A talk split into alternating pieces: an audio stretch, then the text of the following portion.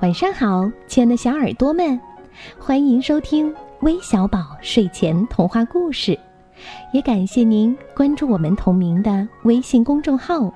我是珊珊姐姐。今天要和你们分享的故事题目叫《阿呆和阿瓜学艺》，一起来听听吧。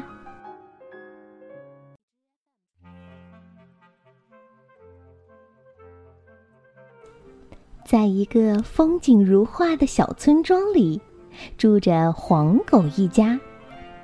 他们家有两个可爱的孩子，阿呆和阿瓜。光阴似箭，日月如梭，转眼间，阿呆和阿瓜到了出去闯荡的年龄。这天，狗爸爸把阿呆和阿瓜叫到身边，说道。我亲爱的孩子们，你们长大了，该去学些本领了。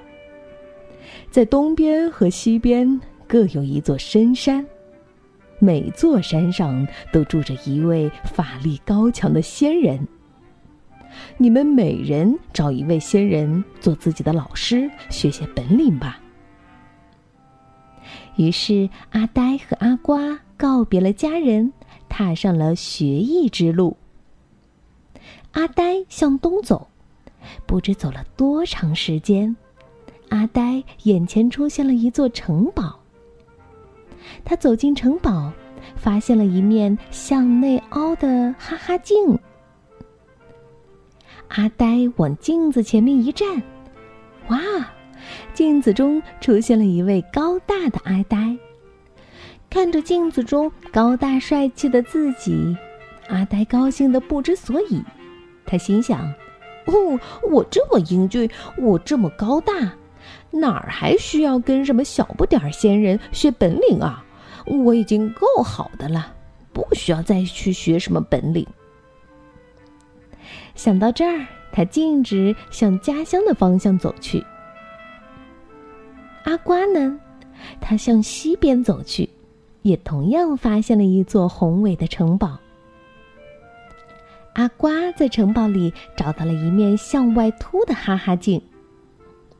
阿瓜看见镜中的自己又矮小又瘦弱，顿时失去了自信。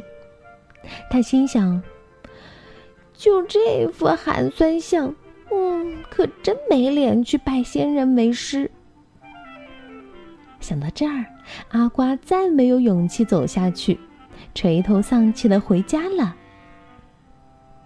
就这样，阿呆趾高气扬的回到家。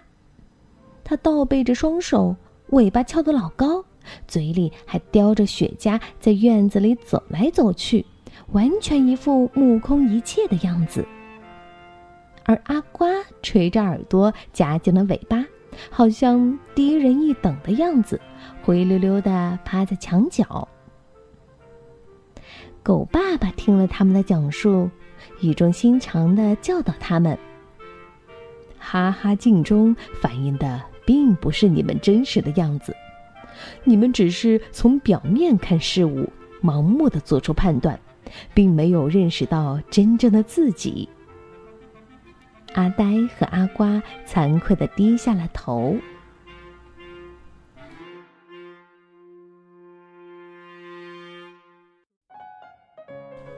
那故事听到这儿，我想问问小朋友们，你们有没有认识到真正的自己呢？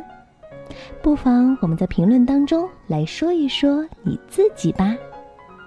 最后，我们要将故事送给来自山东滨州的赵梦之，来自湖北鄂州的王启征，来自海南海口的孟新宇，来自贵州遵义的李成军浩。以及今天的小寿星来自浙江杭州的张雨瑞，在这里要祝你生日快乐。那我们明天再见喽，拜拜。